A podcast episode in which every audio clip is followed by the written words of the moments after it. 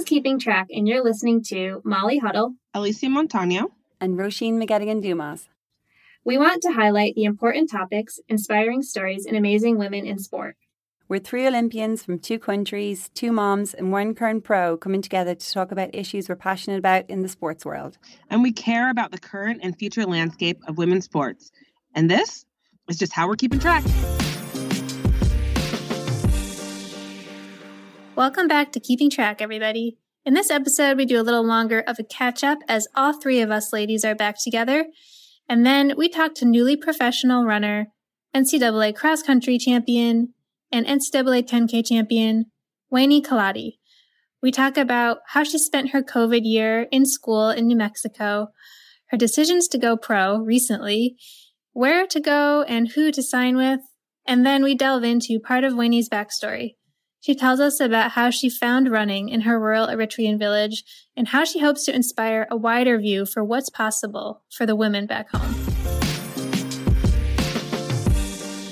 A big shout out to Saucony for sponsoring our season two production costs. At Saucony, a good day is when we get to run. A great day is when we inspire someone else to run. Run for good, and thanks for keeping track.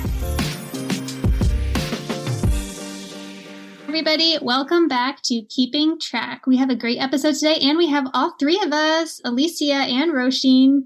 How are you ladies mm-hmm. doing? Feeling like a champ.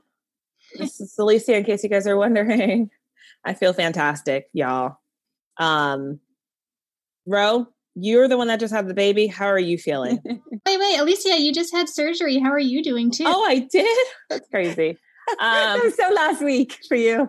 I was so uh, on three weeks post op. I feel really good. Everyone, just to kind of let you know, I had diastasis recti repair. I think I've shared as openly as I possibly could. Everyone, I'm an open book um, kind of going through that. We saw drains and all. Saw my insides, drains, my internal fluids. um, have you? Is there a part of my body you have not seen? Welcome to my anatomy.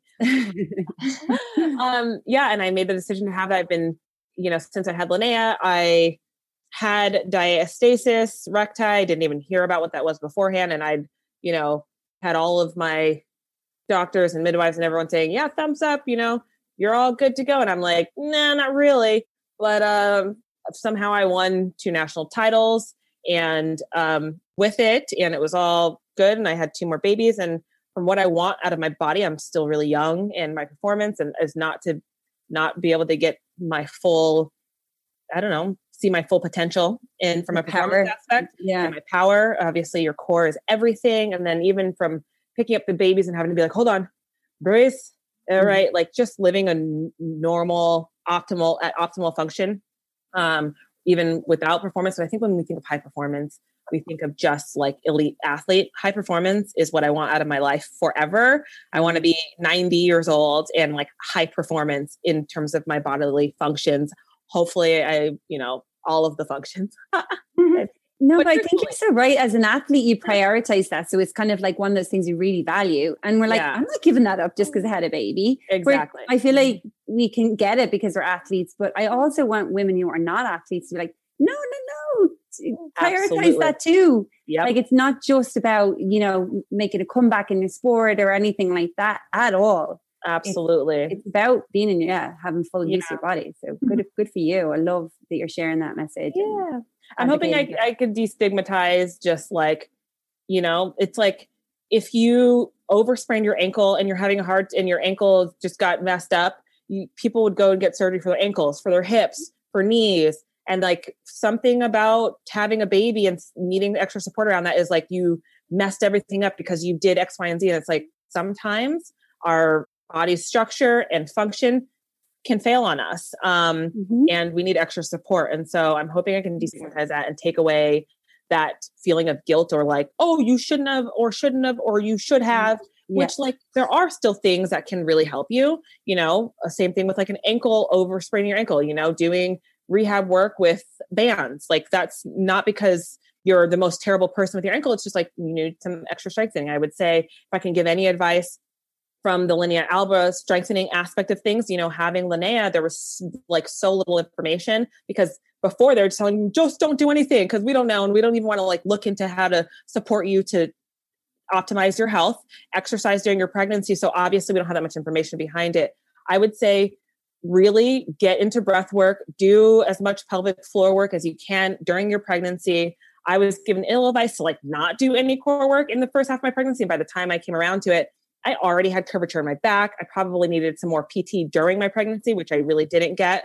Um, it was just like, yeah, you know, do your nor- your exercises, lay off of heavy weights, lay off of da, da, and I just did those things. But there's more to it than just a uh, throwing a you know some slime at it and be, hoping that it sticks. It's really yeah. individualized, and I think you know if I can share as much as I can to kind of help women um, just i mean your pelvic floor is a you know muscle that's after going through a trauma given yeah. having holding the baby for nine months right. So that alone is like even like you know that alone even if you don't have to have surgery or anything it's like you need to recruit those muscles properly again i feel like that's what something totally. that you know only a pt can ah. help you with that you can't necessarily just you know know that just because you used to know that your body right. used to know that now it has to relearn that because it's been so stretched out so Right. Know, and I think that's another thing too with what you're exactly what you're mentioning about pelvic floor is we talk so much about pelvic floor and like what does it actually even mean? Mm-hmm. People mm-hmm. just think it's kegels, mm-hmm. kegels, kegels. And it's like, what's the TVA again? I mean, I say it all the time and people are like, what?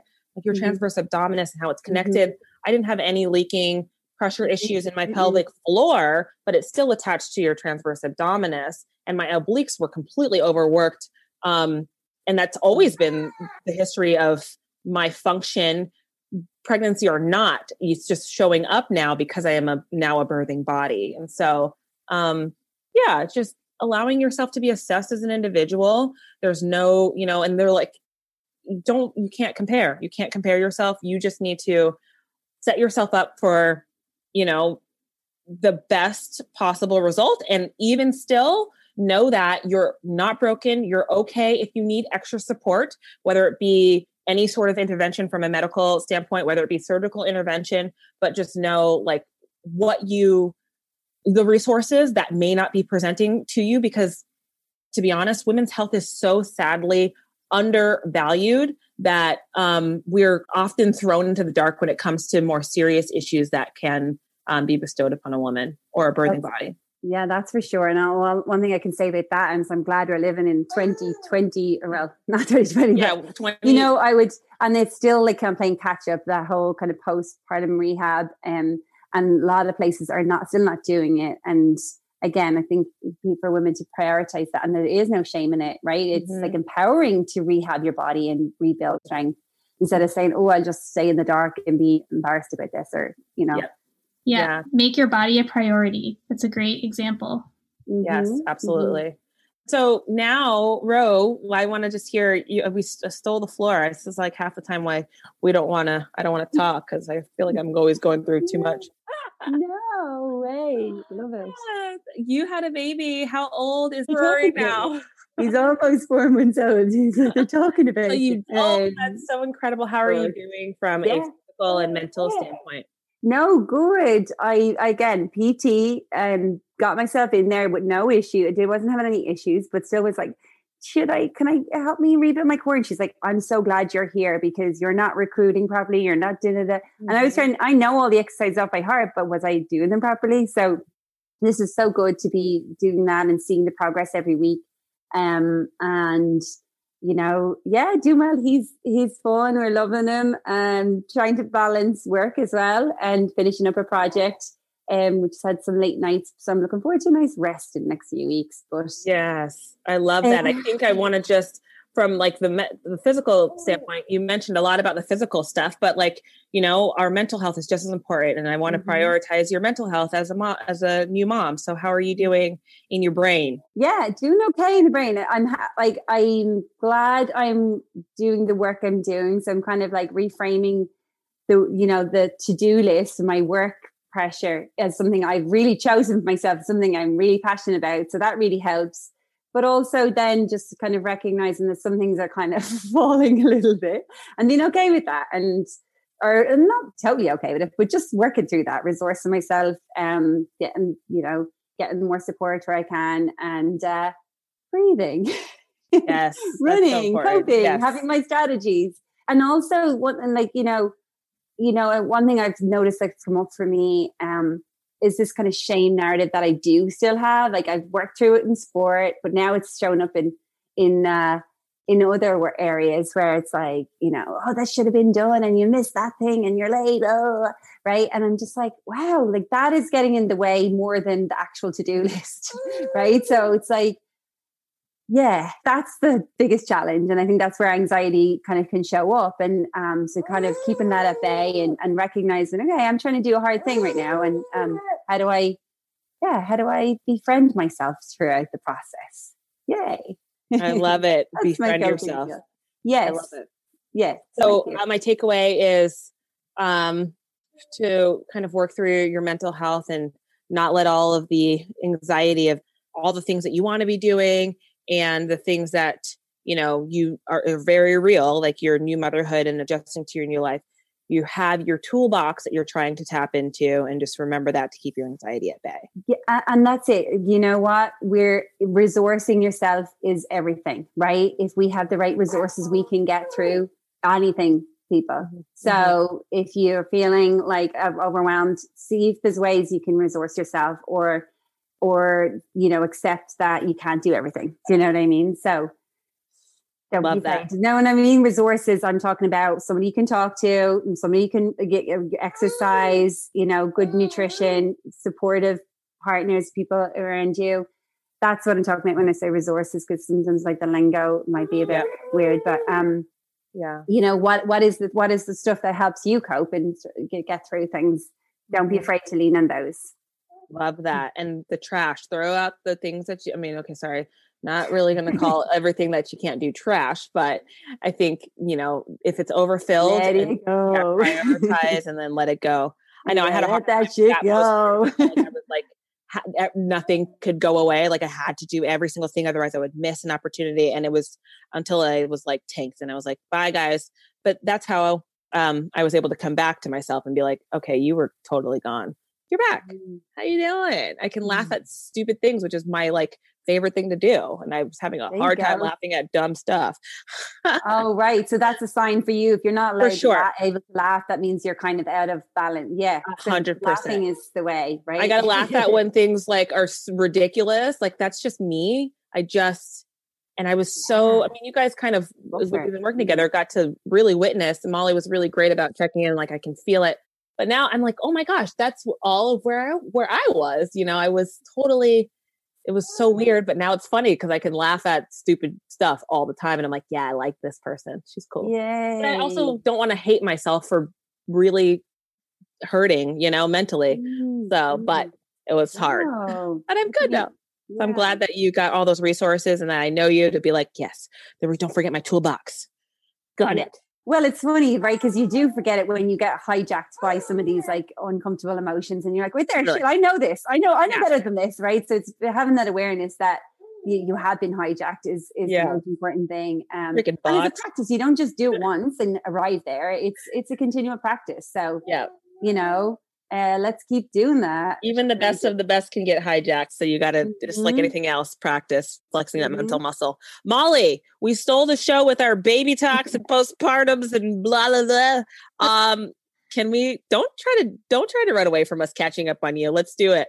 Well, I love how those two, like your conversation tied so much into, I mean, we haven't had a podcast in a month, so there's a lot of catch up news stories. And mm-hmm. two of the big ones, I think, recently are um, Aliphine Tuliamuk's Baby News, uh, which ties into this motherhood conversation, and um, Alexis's recent um, op ed with the great Lindsay Crouse in the New York Times about her mental health struggles and just being really open and honest about those two things. I think um, we see how this is just something that we benefit when we talk about it and prioritize that as much as we would, you know, our bodies, which we also need to prioritize. Absolutely. So I loved how that tied in.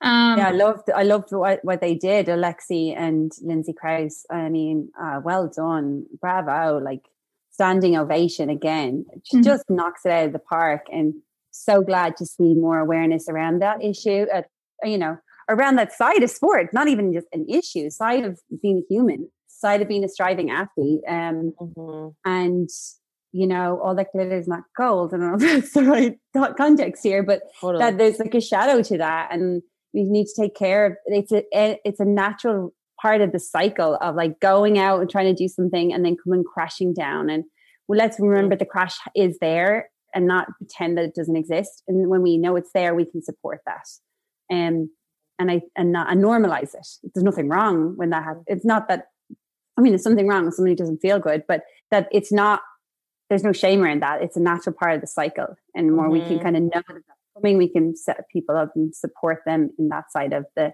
that side of the of the wave, right? Mm-hmm. The crashing of the wave. So yeah, I'm so glad that normalizing it. Yeah, I think the interesting part about all of that too is like, you know, anybody that's going for something really big and it's like their life's purpose and then they like achieve it, there's like a, that that's such like a a upward, you know, um climb. Like it feels like the only way is down. but I think the reason why, I mean, this is just from my own experience, I guess, but um, I think the reason why, in a lot of aspects too, is just like Alexi talked about, is we don't, it's not prioritized about like the athlete and how we're going to give them one their toolbox for afterwards. It's just not prioritized enough. But there's so much pressure on this identity of them as Olympian and the achievement of Olympism and of the medals. Like, I mean, even when you're on the team, it's like everyone around you on these teams that are the staff are a little annoying to be honest they're like we're going to get these medals you see this list you see that you see this like that at least for the us team it's a little like you know i don't even like hanging around them because it's like you don't understand you got to protect the mind. You don't you're putting more on the only thing you care about from these individuals and then when they go on the other side and like say one you know the other side of not achieving all the things that the only reason it seems like you care about me for if i don't get any of that who am i and how much less of value am i? Even if i was somebody that's all you cared about now that that happened where am i? What do i do from here? Where do i mm-hmm. go? Um, i think as an athlete there's a lot of reinforcement that is almost anti-sports psychology techniques in the sort of cliched like Rocky montage world of sports or in these Team USA meetings where they're like, we're the best and that's why you're going to win the gold. And you're just like, well, I'm trying to be six and that's a win. So is that, should I go home or like, so like, it's like you kind of have to battle these external things. Mm, the noise. Mm-hmm. Yeah. Yeah, definitely.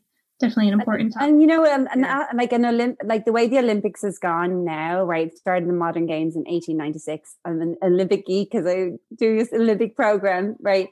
it started in 1896. People just like showed up from a country and did the sport and uh, played, you know, tried to go for a medal and went back and did their careers and, you know, normal life, right? Now it's we've kind of like really pulled out this like striving for excellence and this like superhuman performances that everyone now has to build their life around the, that versus, you know, their life and then they go to the Olympics. So you've it's kind of out, you know, an Olympian's life it has to be out of whack in order to achieve that kind of high hype supreme performance and then then they come out of that and they're like my life's out of whack and it feels terrible and it's like yeah of course it was but you know know that it's out of whack and be supportive of that but know that okay it's okay to kind of want to get that back in balance after yeah.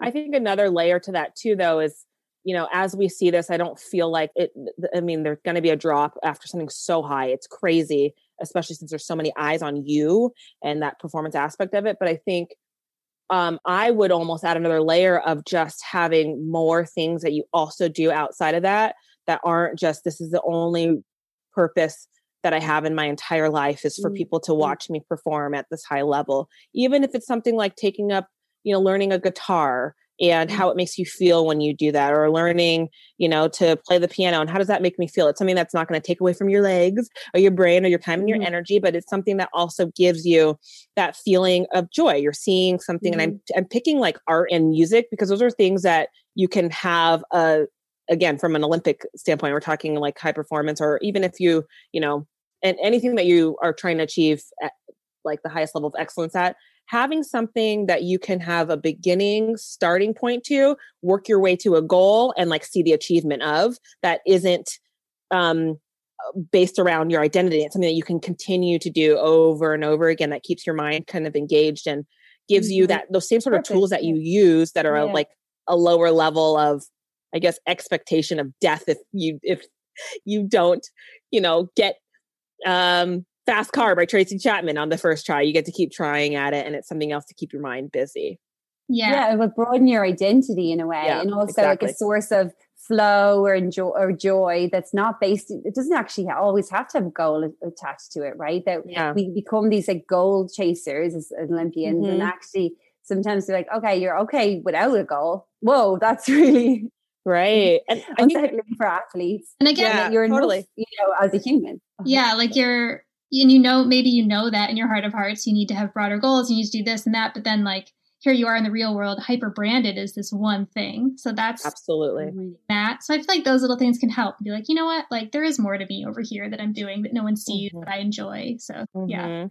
And Yeah. so just that just brings me to um, you know, who talking about Ali T and her baby news. Ali T is uh she makes Ali T resilience beanies and that shows through on other things that she does to kind of calm herself, to keep her busy. Mhm. And um, for everyone who's listening, she had won the 2020 Marathon Olympic trials. So she is going to Tokyo 2021.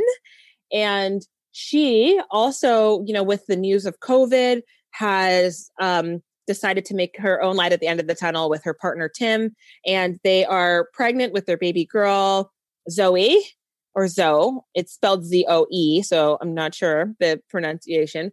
Um, that's due in January, which is a whole year out from when she um, won the trials. And I think what I what I picked up from her story and um, was that you know, yeah, that's part of it too. Like there's more to your identity than this. We're not doesn't have to be single issue life. Like you just do not have to have one single thing that you want out of your life. And for I know in our conversations with her, one of the things that she did want it, it was to become a mom and um we we've talked at length everyone that's listening about you know th- those of us that want to um, be a, a mom from like you know especially from a birthing aspect um, planning that time is really interesting in covid we've talked about this this last year had been really interesting in a lot of people's plans and so it's really interesting for her knowing that she's made the team that she was planning to have her child after the olympics in 2020 and that not happening and her still seeing how she can kind of weave that into the plan. I think that that adds another layer of identity. I mean for me it did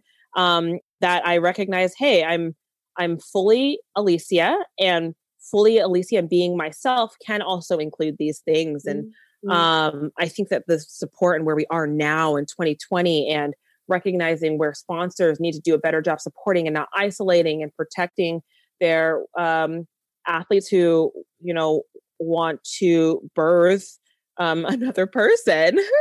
Sounds so funny to say it that way, but really, I'm trying to be more inclusive about how we look at birthing bodies. Mhm. Um, and, you know, how do we do that? How do we support them?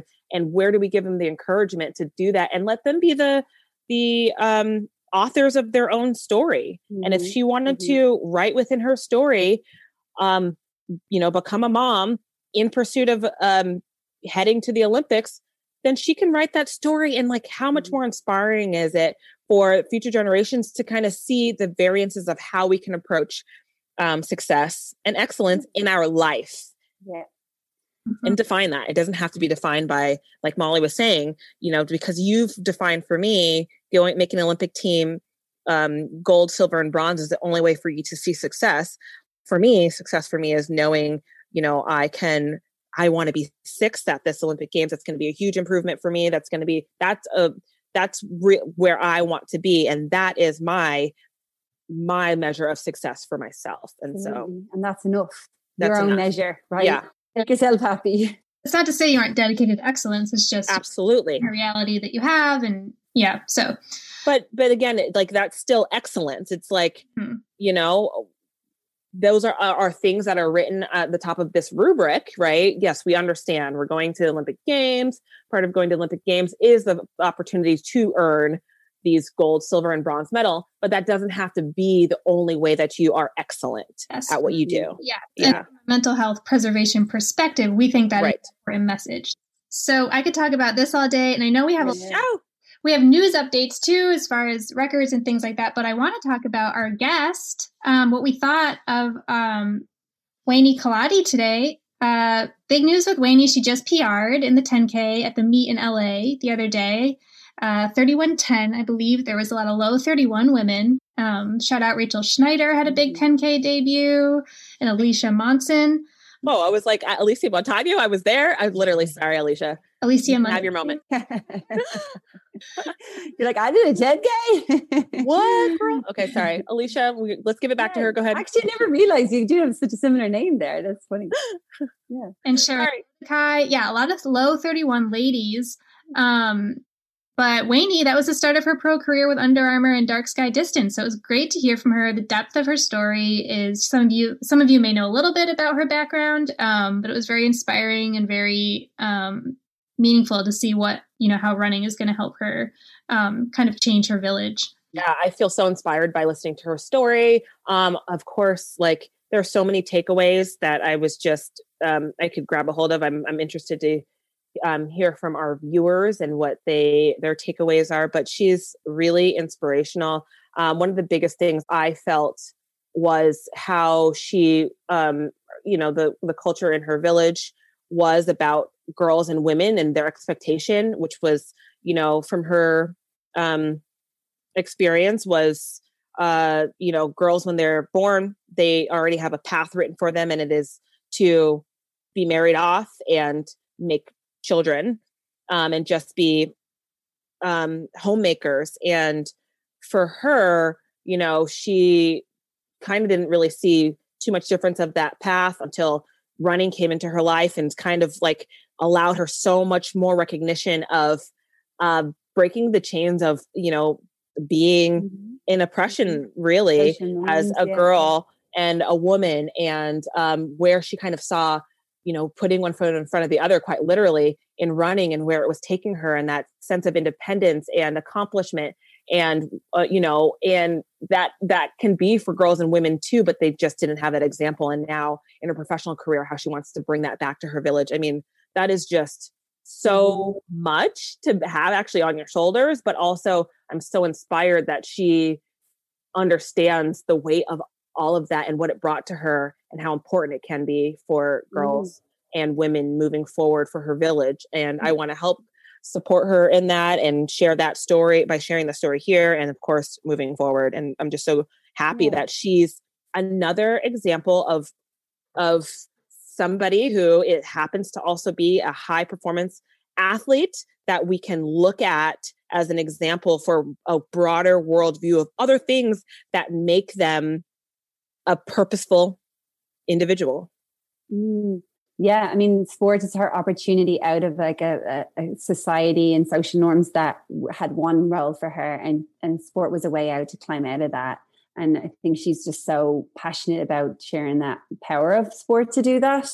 Um, and in her young life so far, she's already been through so much, and she's already been so courageous and so brave to come to America um, and kind of make make a home here for herself. The race itself was is is it too much of a challenge when she's already been through so much. Does that make sense? To me i think that's the character building is happening has already happened for her. And you know sport is like wow this is this is nothing compared to what you know what i've had to get to get here to this point. Um and um I, it's great to see you know the ro- like the powerful role of sport to empower her in that way um and then also know that it's not easy. It's, I mean, there wasn't easy. And a lot of girls around the world are still falling, or, you know, people around the world don't have sport as an opportunity to get out of their situation. And, you know, we know the socio-economic conditions can prevent access to sport for so many people. And, and how do we kind of, you know, think about it, a sport and performance and all of that, but really, how do we, how do we make sure that we get you know the benefits that we experience in sport the empowerment we experience in sport physical mental emotional all those things? How did how do we get that to more to reach to people who might be in um in more disadvantaged conditions to us? I think that's like the next thing that we need to really know and look at um because it is such a help help people climb up that kind of social ladder. Mm-hmm. Um, and she's doing an amazing job. So power to her. And I'm with you with that, supporting her any way we can.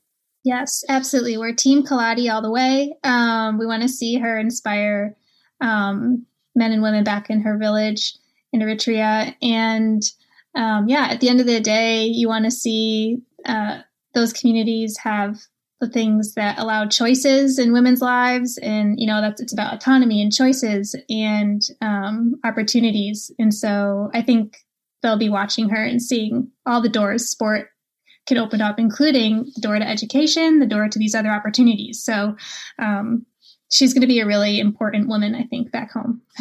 I love it. Brilliant. all right. So everybody um, we'll turn you over to Weini's interview, and you'll see at the end of the interview, end of the interview where you can follow her and become a fan like we are. Hey, everybody, welcome back to Keeping Track. Today we are talking to Weini Kelati about a lot of things. You may know her as NCAA cross country champion, NCAA 10K champion, and now she has a new PR and a new um, announcement about her future pro plans. So, welcome, Weini. Thanks so much for talking to us. How are you doing today? Thank you. Thank you so much for having me. I'm doing well we caught you on your um, off day from classes. So you're still in school at New Mexico. Can you tell us a little bit about how this semester has been for you um, in the NCAA with COVID and with school and with you're obviously still fit with training? well, uh, everything looks a little crazy, but I feel like with the school, it's working better for me at the remote classes because I don't have to go rush for classes. And um, of course, like online classes always double work than in-person classes, but I try mm-hmm. to uh, fit in every schedule, every hours that I can keep up with the schedules and stuff. And also, uh, I try to do first things first. Um, that way can help me to stay in the track. And also, I am, um, it's a new transition, but like still um, doing um, practices early morning and if I have a chance after classes too. So that's why how I've been balancing both. Yeah, I was gonna say that's that's that's so awesome that you've been able to balance all of that. And it's it's interesting what you said about it being double work from being um, from in-person classes because it does seem like everything has yes. been more work, which you'd think would be less um, because of uh, COVID and things like that. But you've been managing really well. And I think that that's actually probably what's going to set you up for really good successes as the pro athlete. Um, what are some of the things that you are looking forward to now that you are a pro athlete, which I'm I think I'm announcing prematurely. but I'm excited about that. Um, it's amazing to be in this position. You know what? Um, every uh, race got canceled in NCAAs. There was nothing to look forward, and I was like, I don't know what I'm gonna do. But um, when I get this opportunity, I was like, oh, this is the time to work harder, and uh, this is the chance that I have to accomplish the goals that I set up for the future. So, of course, I, I am looking for new PRs and um, I get an Olympic standard for 10K. Maybe I'm looking for 5K again. So this is the things that I'm going to be working on. Just like, uh, having a good time, just enjoy what I'm doing, um, run some fast times and, um, Olympics and World Championships. So we'll see what's going to happen. Yeah. And you've got a new setup right now in Flagstaff or how do you feel the support is for your transition, which is huge. Um, and you know, it's usually obviously very different. Most of the time you'll there'll be like an NCA and then somebody's going pro. Um, but yeah, so how has that transition been for you from a support aspect? It feels like I'm going from family to family. Oh, that's so always it's hard when you're being like in NCAs because you have the team around you, the coach and everything is connected. But like I heard a lot of people saying like, oh, professional running is a little different. But to me, it's, it seems like very similar. I still have a team around me. I have still that support. And I talk to my coach like every day and like they answer their phones like anytime that I want them because I have a, a crazy schedule, but like they find time for me. So I feel like still I have that support and like people around me that can um, support me um, everything that I do. You're changing from college coach to professional coach. Is that happening right now? Or yes. So first I was like, oh, I don't know if I'm gonna used to the training and stuff, but like I get used to it really quick. Um, the thing they do uh, for training is not different than what I have been doing. So like it's just like slightly different, but I feel like I get used to it with uh, not having any trouble.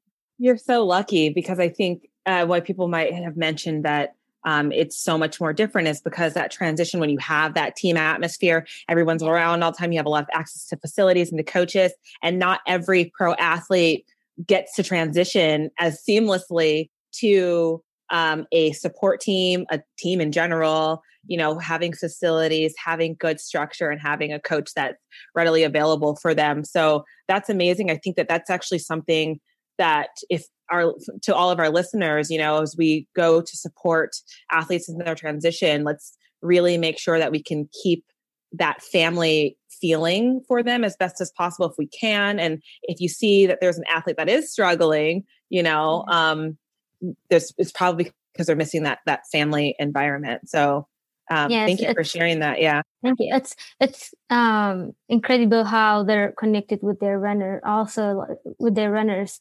Um even the brand and everyone is like very connected. So that's i feel like well i was wondering how it's going to be. It took me uh, about two months to process this. I don't know. Um, but right now i feel like wow this is the place i want to be how did the how did the opportunity present itself to you to to, to go pro well i feel like like, I what's mean, the story? Is- Tell us the story. What did someone just call you, ring up your phone, and say, "Listen, we got this deal," and you're like, "What? What's the deal?"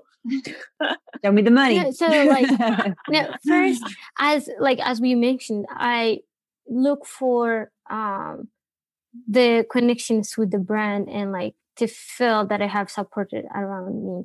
So of course, it's been crazy since like NCAA got canceled. I've been getting a lot of calls. I've heard um, from a lot of companies and um, all of them was really good. Um, but I was looking for the place that I feel like where I belong. So it took me a while to make a decision and think about it. What are the good ones? What are the small things that I can um I can just say like, oh, that's still fine. I can get I can get over it. Or um, the big things that you're looking for. This is not to work for me. So I bounce all these things and I think about it. And at the end of the day, I make a decision, whatever my heart tells me to do. Good for you. Yeah. And where for our listeners who might not be aware of like where you decided to go and who's your sponsor, tell us where you're going and who your sponsor and coach and everything. So first I was visiting a couple teams, and um, of course, as I get um, calls, um, I just take my time to process everything because when everything is at the same time, it might seem confusing, and mm-hmm. then everything everything looks good, and I I was like, I gotta take um, my time. This is same as college. This is decision that I made a few years ago. So um, I talked to Steven um, and I decided to work on as an agent with him. He was a great guy, and I feel like he's gonna help me with everything. And from that, I take my trips, a few team, and also I just on the phone with other companies. But like during my visit to Flagstaff, I feel like I really like the team and the place to train. And also, I talked to the brand with Hannah and James, and I like that energy when I met them through Zoom call and they said, we want you, we want to get you, we're, we're going to let it happen this. So mm-hmm. I like that. And mm-hmm. that's why I have to, um, make my decision with them. And is your is the group the official Dark Sky Distance? That par- part of that group with um, Cheserek and um, Emily Durgin and um, Sharon? Is that the group you'll be working out with, or are you your own like individual yes. athlete there. You will be. I am with the group Dark Sky Distance. Okay. Um. Yeah. They they have a lot of different uh, teams from different companies, and I like that too. They're very open for everyone. As everyone, when they want to come to train Flagstaff or they ask to train with them, they they're very welcoming. So I like that. That's amazing. Yeah, I think there's been something really interesting happening with the group dynamic when it's just sponsored by one company. A lot yeah. of times it like blocks other people out that also need that support. So that's so great that you're that Dark Sky, Under Armour, and Dark Sky Distance. Yes. Yeah. It's sponsored by Under Armour. The, the, they're called Dark Sky. Just for our for our listeners who don't know. I know the sport, the business of of track and field and running. But that's a new enough distance group, is it? And who's yes. the coach there? So there's two coaches, um, Stephen and Shayla. Okay. Yeah. Oh, that's so awesome. You're so super duper lucky. So um, I wanted to ask you to tell us a little bit more about your like journey, your background. Um, like Molly had mentioned before, you know, we know you as an NCAA champion in the 10K and in cross country. We know you as uh, winning Footlocker cross country nationals. Um, but you are coming from Eritrea and you ran in World Juniors. And, you know, I remember reading the story in ESPN about you coming um, to America. And, and can you just tell us about that journey and what you, why you were coming to America? Um, and yeah, what that was like for you. Well, this is um, going to be a long story, but um, love it. We're let me let me talk about the track part of this. So, um, when I was back home, I I was like just like a, um, a student in sixth grade. I was like way too young at the time, but um, my physical education professor, uh, I mean teacher, um, asked me to run, and I said like, well, like what I'm running every day to come here because we have to walk two hours and um, 30 minutes to get to school. There is no transportation. And he said, I think um, you need to run. And like they, um, they give us um, points when you run. That's how you earn your um, grade. So I just like ran and I was like, okay. Um, but I was pretty competitive. So I was like, I'm not going to lose in this one. So I win first place. I beat the boys and girls. And he said, I think you're really good at this. You can continue running for what? Running for what? So like I didn't know anything about running.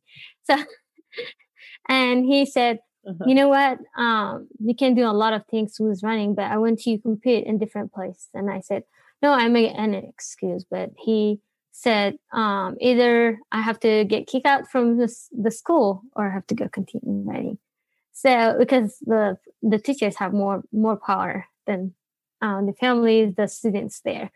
So I was like, wow, this is gonna be a little crazy, but like, yeah, I want to go to school because I was um, doing so well on school side. I was the top three students, and I didn't want to to like miss or do anything besides school. But he said like, no, you have to run. I went to run and I win again, and so like I met a lot of different runners in there and at the time I didn't even like have the run shoes and stuff, but like I ran and win it. So because I came I was like, I want to win this. And the um, second time it was like two weeks later and he said, um, now you have to go in different place and compete. And I was like, what? I thought this is gonna be ended here. No, you have to continue. So I was like, okay. But um I just want to thank my mom. She, um, it's like where I grow up, like no one r- knows about running, and like you'll get a lot of repetition and stuff. It's so hard as a girl to uh, continue running. So uh, my mom will wake up early, like 3 a.m., to walk halfway with me to get me there, and we'll get there. It's like four or five hours to walk, and I'll get there and compete. But I don't feel like to step back because I walk five hours while those people are sleeping in their home. So I have to win. So I won that race and um also like this was just like with the um regions that I used to live. So they want to send me in different region and I was like, I thought this is gonna be stop here, but it's not gonna stop. So from that, um, I heard from a lot of coaches, they said, you can come to train here. Um, you know what? We can help you. I was like, no, I want to live with my mom. I don't want to move here. But finally, I had like, we had one race that was cross country six day. That's uh, a time trial for uh, going to nationals for that six day. um, we work like we I, I had friends and we walked the entire night, but we couldn't make it. The time trial was over because uh, it was eight, already eight o'clock. Mm-hmm. So I was like, wow. We came here and then we're not gonna run. And he said, you know what, they're done, but like you can run here three laps, uh, three loops. But um, if you get a good time, then you can make it to nationals. I was like, wow, this is like crazy. Three logs for three lo- loops for this big um, cross country um, field. Like it was like up and down. And he said yes. So I ran. I, ju- I was just thinking, how am I going to finish um, early? So I ran. I ran at 22, 23 minutes. that how I start running. And um, from that, my cousin asked me to um, move in different place so I can get closer to train with the group.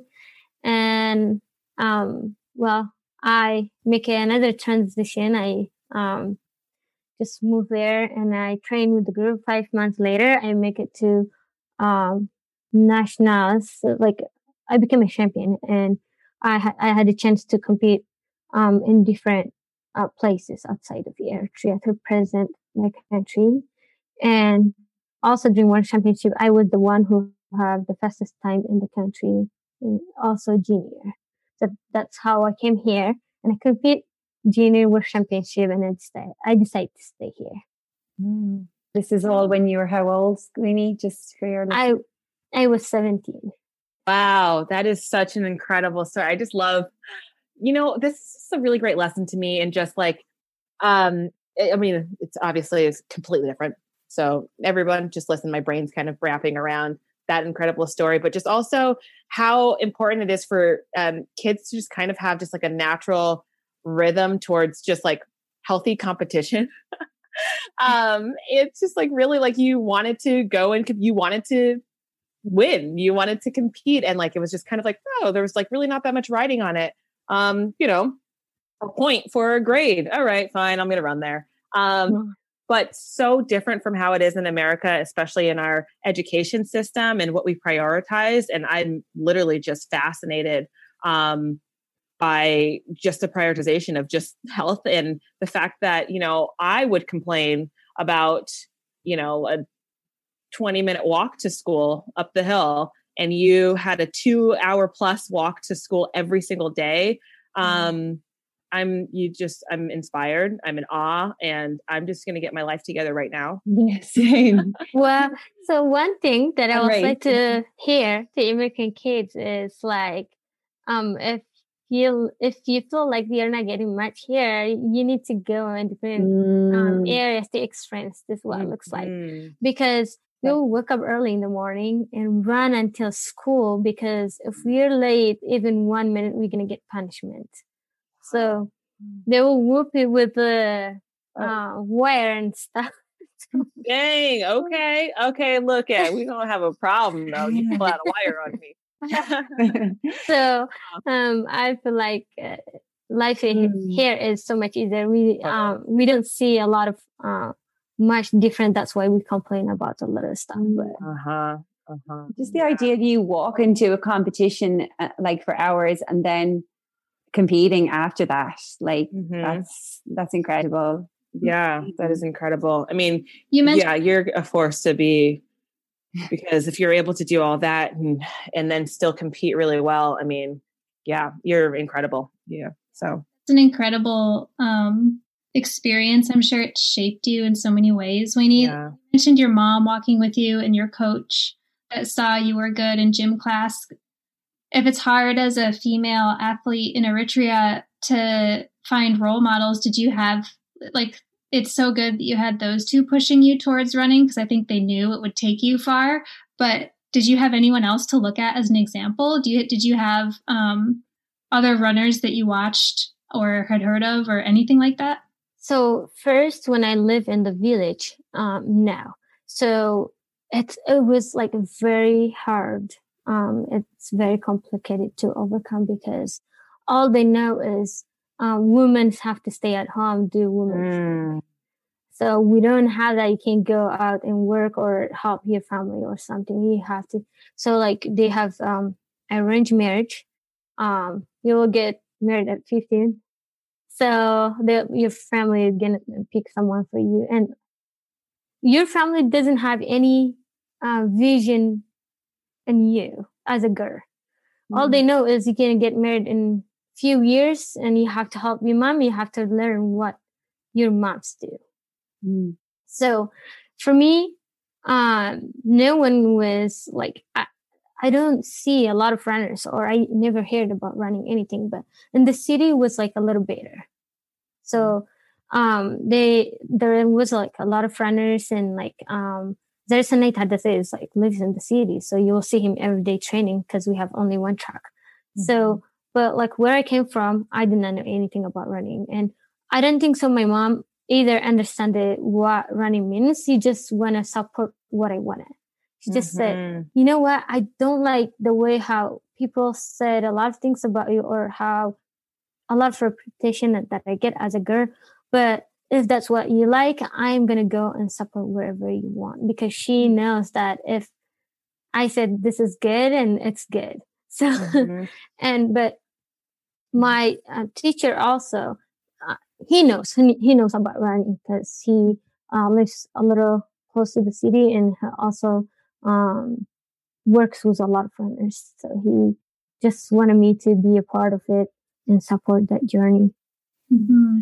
What's your, you know, you mentioned about um, when you're born as a girl, you already have a path that's kind of set up for you. It doesn't really matter what you want to do. It's just like you're going to get married and then you're going to do what women are expected to do um, at home in Eritrea what's your view on that now um, and how you see that and and can you share with us a little bit about your internal thought process on that expectation on girls and i think from? that's that's um i want to be like the best example i can be so that's why i went to do the po- uh, population health that's a major because i want to do a lot of outside outside running to inspire women and young adults because um, to me, if I had a chance right now to go back and teach this women out empower them, I was already a part of it when I was in school. I'll go back and um, educate women in general, especially the those who lives in the village and farming places because they don't know anything. So mm-hmm. I want to show that they can um, be independent and they can do a lot of bigger than what they expect. That's amazing. That's mm-hmm. amazing. Well, let us know. I mean, obviously, that's going to be something that you're formulating as you move into your pro career. Um, how I can, we can support um, your mission to to get back home and and support women's goals and you know young girls' goals and dreams to be independent and pursue their own life's mission. And Weini, do you see, do you think sports, like, do you think bringing something like running to where you're from in Eritrea could help women? Do you think um, that could be a way that they could see, you know, a road to success and independence? Um, or do you think just education first? Like, what are your, you sound like you have plans and you have the experience. Yes, I feel like it's important to educate both, not only women, but the family too.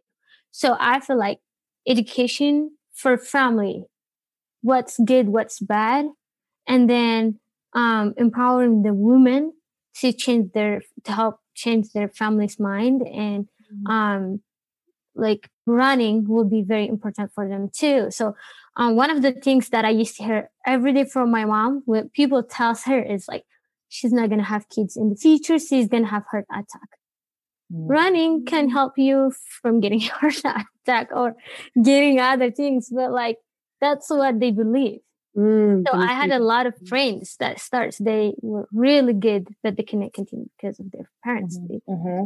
It can't let them what they would say about women's sports here back in the you know 1920s and 30s just hasn't caught up caught up yet yes also like another the biggest thing is like um, when you go to compete or you spend like a night with the team or um, other runners, mm-hmm. what they will think is like you already involved in bad things. So, mm. so that I feel like that's what a lot of people um prevent from letting their kids go into there to participate. So like I feel like this will change a lot. Um in the city is like a lot better and a lot of runners and but it needs to be like wide opportunity, not in the city. So mm-hmm. we needed this women to live in the village and uh, farming places, um, learn about the things and how to do differently than um, being um, a housewife. Sounds like there's a lot of fear. You know, they don't know, maybe know the opportunities that running and the health benefits and all of these opportunities that running has given you. Instead, they had these misconceptions about it and it was keeping, you know, very fearful. How did you have the courage to stay in it and stick with it, even like when you saw your friends like kind of gonna be prevented from doing sports? You know, and you said their families weren't supportive. Was it was it having the support of your mom? Like do you think that was a central piece for you? And i feel like yes um, my family was very understandable. Mm. um, some of them live in the city some of them live in the village. Um, like my mom was saying um, you know what i trust you whatever you do i'm just going to support that mm. and then also you, you will hear this um, reputation a lot about you of course it's painful at the time but i said I'm going to show them what I do. So like they're going to learn mm. from me and let their kids to do the same thing for the future. Mm. So I was just like, I wouldn't say I ignored everything. It hurts sometimes, but I'll just keep going. Yeah. Uh, it doesn't matter. I, I just said like, it doesn't matter unless I'm doing good what I do. So that's why I want to accomplish some big things. So you letting the haters motivate Yes. like, do your things and I'm doing something. Get out of my way. oh my gosh. I'll show you. It's, that's incredible. Yeah. I'm I'm on I'm on Team Weini all day. And Weini, do you think just like curious, do you think there's a chance you'll be um at the US Olympic trials next summer? Or is that the big question? Yes, I'm working on that and hopefully to see myself there. Yeah. Okay. Yeah. And Weini, how is um I assume you're able to talk to your family back in Eritrea somewhat often? Like how are they doing recently? Because we saw in the news there is um some civil war activity going on in Ethiopia and that northern region.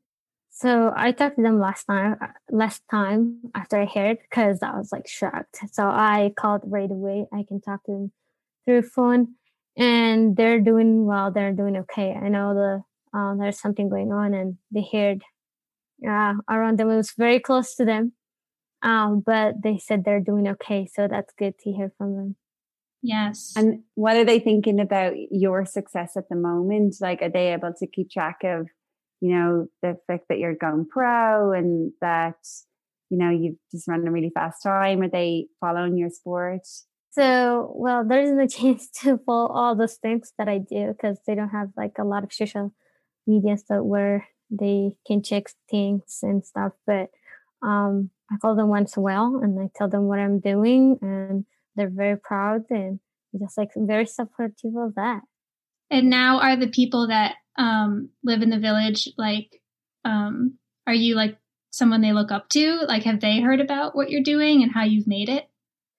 Um, yes, I mean, um, the, uh, some of their kids are outside of Eritrea, so they might have tell them what I'm doing, and some of them was a great um, motivators. Like they will support you wherever you do. They will just say, "Yes, you make us proud," mm-hmm. and some of them, "What she's doing," and so those people, all these people are um, just like looking what they're uh, what I'm doing so hopefully they learn something, and uh, I'm pretty sure they they do.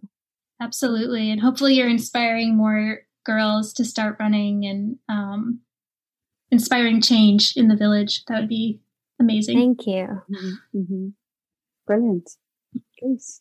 So, I mean, I am Thank I'm obviously you. in your corner. So, I want to know. I mean, you've shared so much with us that is just so much depth beyond what I think a lot of us would guess would make a pro runner. Obviously, we all have our own individual stories. And um, I, so it's funny for me to ask this question about our podcast, but I want to know, you know, the purpose of our podcast is to better share stories that wouldn't otherwise be uh, shared or told for women in sports. And so I want to know like what part of your story.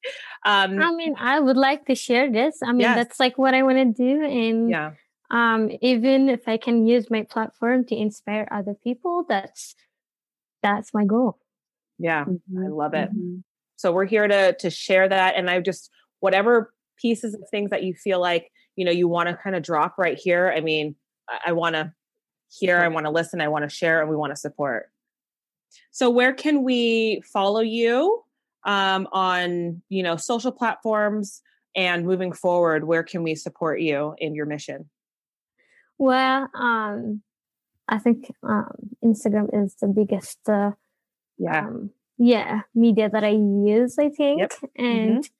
Um, I also have Twitter and Facebook, but most of them is in um, Instagram, and I would like to use Facebook because that's what where the people back home I can reach out because they didn't use other social media. So I want to use my Facebook uh, as a platform to influence other people too.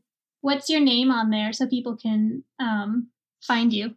Or just my first name and my last name, Kelati. Weini Kelati. Weini Perfect. So it's W E I N I underscore K E L A T I. Everyone that's listening, um, you can follow her there and support um, the journey and everything that she's going to be doing to you know inspire and be an example for um, girls and women back home.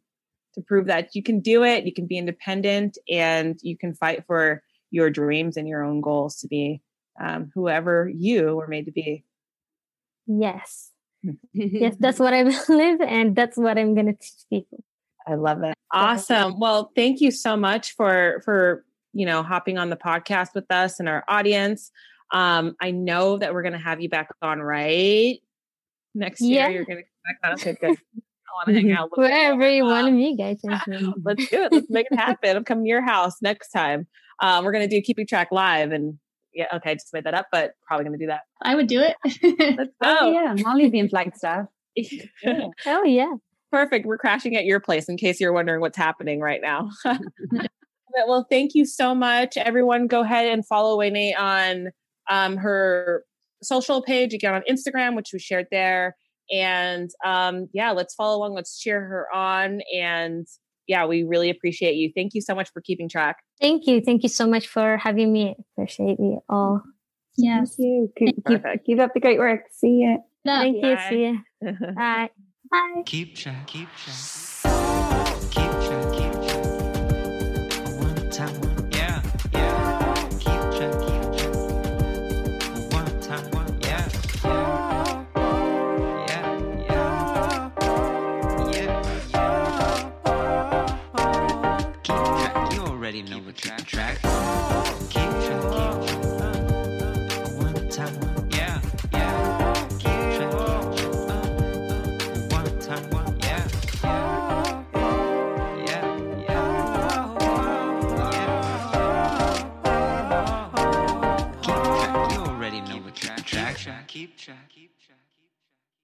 Major shoutouts to What Cheer Writers Club Podcasting Studio, a nonprofit supporting Rhode Island's content creators and where Roisin and I record, and to Rudy Nakashima for our funky outro song. Thanks, guys.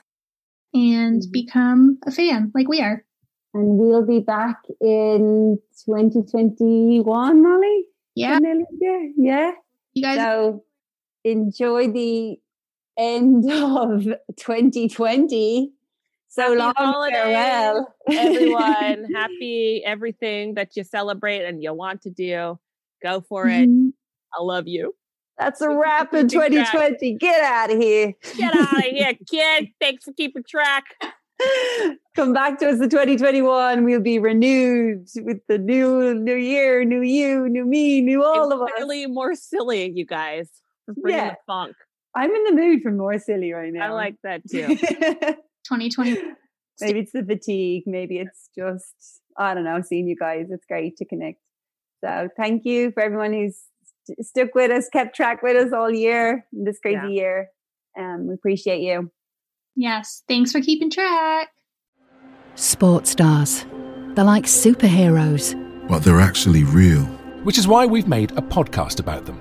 You see, They've all got a story. But too many of these stories were cut short. Kobe Bryant, Payne Stewart, Flo Flojo, Phil Hughes. Justin Fashanu, We're writing episodes about all of them. and sadly many more. Death of a Sports Star, a new series from Crowd Network.